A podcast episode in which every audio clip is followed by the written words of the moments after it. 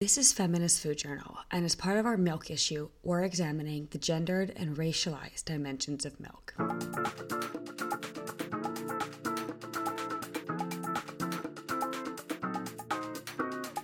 Do enough research on the subject of milk, and soon you'll start to question many things you thought you knew about the liquid, both its history and what it means to us in society today.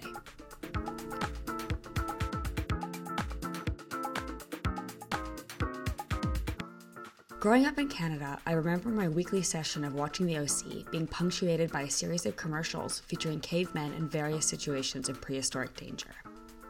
It was produced by the British Columbian Dairy Foundation. In each variation of the commercial, a hapless caveman is ruined by his decision to choose a can of soda over a carton of milk. Most of them end with contented dinosaurs, leisurely picking their teeth of the caveman's bones. Suddenly, a milky background would come across the screen. Words would appear it's always been survival of the fittest, they read. Drink milk. That tagline reads a little differently to me now. Working on our milk issue and reading headlines like Milk, a symbol of neo Nazi hate, that's from The Cut, and The Troubling Link Between Milk and Racism, that's from The Huffington Post, has made me realize that there is a darker story hiding in those cartoons and our milk cartons all along, and many of us just had the privilege not to see it. The links became clearer in February 2017 when a group of men, armed with milk cartons, gathered to protest Shia LaBeouf's anti Trump video installation, He Will Not Divide Us, in Queens, New York. Dubbed the Milk Party, the group was quickly identifiable as white supremacists. They pulled out all the usual stuff racist, sexist, anti Semitic, and homophobic taunts and washed it down with their daily dose of calcium. In the videos, you can see bare chested man taking a swig from his carton before approaching the camera to sneer an ice cold glass of pure racism. Along with the disturbing visions of the sweaty, swaying, shirtless mass, the video brought the public a clear view of an alt right theory of white superiority, which essentially holds that white people are inherently superior to other races because they've evolved to keep lactase, the enzyme required to digest milk beyond childhood. When we first started to consume dairy products around 6,000 years ago, none of us could digest lactose beyond childhood. Our genes dictated that lactase would vanish as soon as we'd been weaned. The first cattle herders in Europe some 5,000 years ago happened on a chance mutation that left lactase hanging around. This is the basis for white supremacists' attachment to milk, as it's something that they feel makes them special. There are a lot of issues with this narrative, but it's also hinged on a logical flaw, given that a similar mutation occurred among cattle breeders in East Africa. The framing of lactose digestion as inherently superior can be seen even in the way we discuss the issue. The opposite condition of being able to digest milk, lactose malabsorption, is more often referred to in the public lexicon as lactose intolerance. This framing sets lactose digestion as the norm and deliberately distorts the reality that around 68% of the global population cannot, to some degree, digest lactose.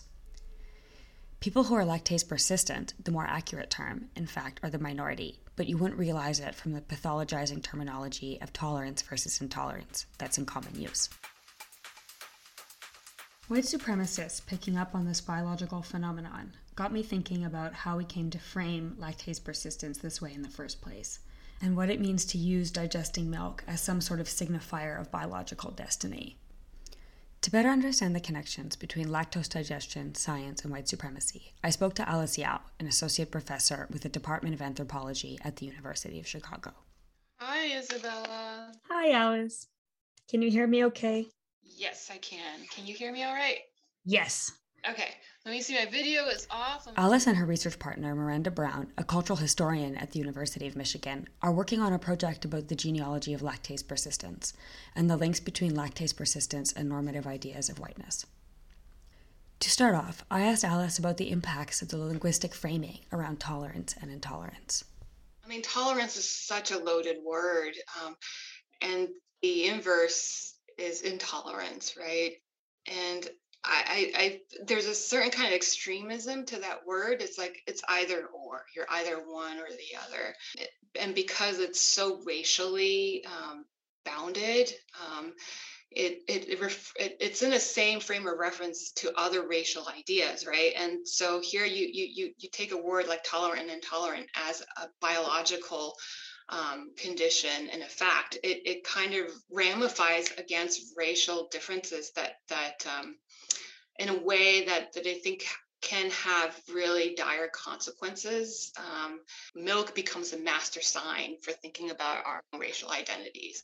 Alice said that the discovery of lactase malabsorption and persistence, and the framing of the former as disease, can be linked back to American military hospitals in Puerto Rico. This was uh, a, a, kind of an observation made um, by military doctors at in sort of colonial hospitals, basically, um, where they noticed that certain soldiers or military uh, personnel couldn't or was having digestive discomfort associated with milk. And this is a time when the the U.S. through these sort of what it really called um, food for peace programs, where they were going to development programs where they were sort of um, shipping um, American um, you know food surplus to to the global South. Um, and milk was one of these, you know, glut supplies that that ended up in, you know, in the in tropical regions, and so that was where this condition was first uh, initially um, documented. So the overproduction of milk in the U.S. had to do with why milk suddenly ended up in regions where people couldn't digest it in the first place. The focus soon turned to milk's digestibility at home. Then, um, in the 50s, it um, it there were studies done in prisons on um, on African American NIH sponsored studies of, of prisoners uh, following this kind of um, observation, uh, digestion of milk, and, and the, the, the kind of uh, variable responses to to milk digestion. Um, and it was hypothesized that that it was um, the inability to digest milk was a disease prevalent among African Americans later, uh, as anthropologists were sent out into the global south to do field work, um, they noticed they started to, to kind of write about food taboos and why certain societies or cultures didn't drink milk. Although the alt right's Twitter trumpeting of lactase persistence is new, as Alice mentions, the use of milk as a tool of oppression far predates it. Justifying the white cis heteropatriarchy builds on a long history of entrenched food oppression, a term coined by scholar Andrea Freeman. Food oppression refers to the act of oppressing racialized communities through food, and it's been done by institutions such as the USDA. In her incisive study, The Unbearable Whiteness of Milk, Freeman shows how the US government has maintained policies of dumping milk products on low income people of color through supporting the divergence of surplus milk into high fat products created by big food companies and targeting these in a race specific way, or forcing milk into school feeding programs maintaining milk in federal nutrition guidelines, and finally, adding milk incentive programs into the Federal Supplemental Nutrition Assistance Program, also known as SNAP. These policies have a disproportionate impact on racialized women as both recipients of benefits, for example, like SNAP, and feeders of families. They create social pressure to feed kids milk and coerce those with limited purchasing power into buying more of it. And they have adverse impacts on health. Statistics vary, but around 79% of black adults and 45% of black children have lactose malabsorption. This means that consuming lactose can result in gastrointestinal distress and other uncomfortable symptoms. And in the long term, consuming large amounts of high fat dairy is harmful for people's health. Oppression through milk has its roots in colonialist thought. For white supremacists, if drinking milk is the ultimate sign of white manhood, then eschewing milk is akin to reneging on all that makes a man a man. It's from here that the transphobic pejorative soy boy came into the public lexicon to evoke an image of men whose virility has been sucked dry by the phytoestrogens in soy. Don't disrespect that. People want that. People get mad at soy. Soy is like a political fruit or uh, vegetable. Is it? Yeah, yeah, yeah. People call you a soy boy. If you're a Republican, people call uh, weak men soy boys. That's like a, a, it's an insult. I never knew that. Soy is one of the rare foods that's actually attached to being a bitch. That's a pussy food? That's a clip from a 2020 episode of The Joe Rogan Show. And he does go on to admit that he personally finds the use of the word soy boy as a pejorative a little silly. But it's a great example of how soy has been appropriated into right wing rhetoric. And misogynistic fears around those who consume soy based foods are not actually a 21st century phenomenon. Um, and we brought up soy boy. So this reminded me of the whole um, Asian peril kind of uh, uh, uh, history in the during the turn of the 20th century. Milk, in particular, during that era, became a symbol of basically tall, um, sort of strong, manly man um, of a very European kind of cut, um, juxtaposed against, you know, small Asian, feminine um, kind of archetype, right? Stereotype, and that that that stereotype has a deep kind of history. In an article called White Power Milk Milk, Dietary Racism, and the Alt Right, Vasil Stanescu highlights how the quote unquote effeminate rice eater was a key colonial stereotype that justified colonizers as the more masculine and therefore the natural rulers. This trope was pervasive in research throughout the 19th century, and it helped to justify colonial expansion and it's still very much alive today. Stanescu notes how in 2015, The Economist published an article entitled No Use Crying The Ability to Digest Milk May Explain How Europe Got Rich, in which author Justin Cook, an assistant professor of economics at the University of California, Merced, tries to quote unquote prove the role of genetic differences in explaining economic outcomes. He argues that for Northern Europeans, digesting lactose allowed them to obtain denser populations, more technological innovation, and therefore wealth, which resulted in European colonialism. The most disconcerting part of all of this is how he seems to take colonialism as a given, assuming that, of course, a richer, bigger population with more technology would dominate others with less. As Stanescu aptly notes, not once does Cook's research mention the word racism. Today, you can find soy boy everywhere, often evoked as a rallying cry against the vegan agenda, essentially a proxy for all things liberal. This, in itself, is fascinating. A long-standing issue with the vegan movement is its centering of white affluent eaters as the norm.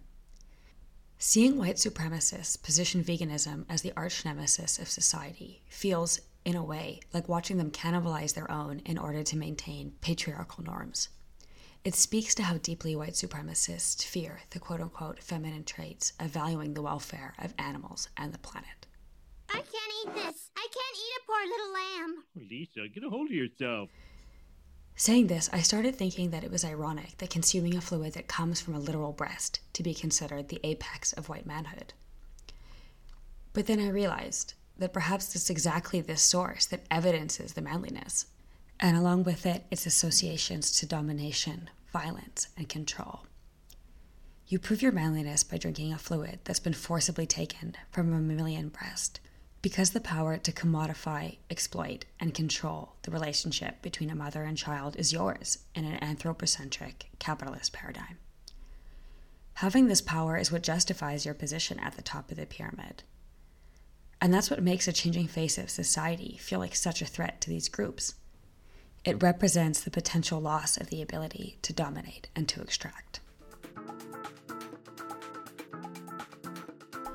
I think back to those caveman milk commercials and the slogan It's always been survival of the fittest, drinking milk. I didn't know it at the time, but my teenage brain was being imbued with the messaging that only the fittest among us drank the white stuff.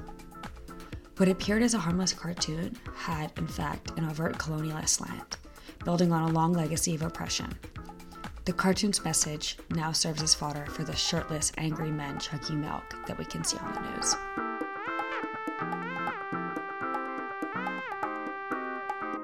Thanks so much for listening. This has been Feminist Food Journal bringing you an audio story as part of our milk issue. Script writing and research by me, Isabela Vera. Sound editing by me and the brilliant Zoe Johnson and original music by the Electric Muffin Research Kitchen. If you'd like to get in touch with us about an idea for a podcast, drop us a line at hello at feministfoodjournal.com.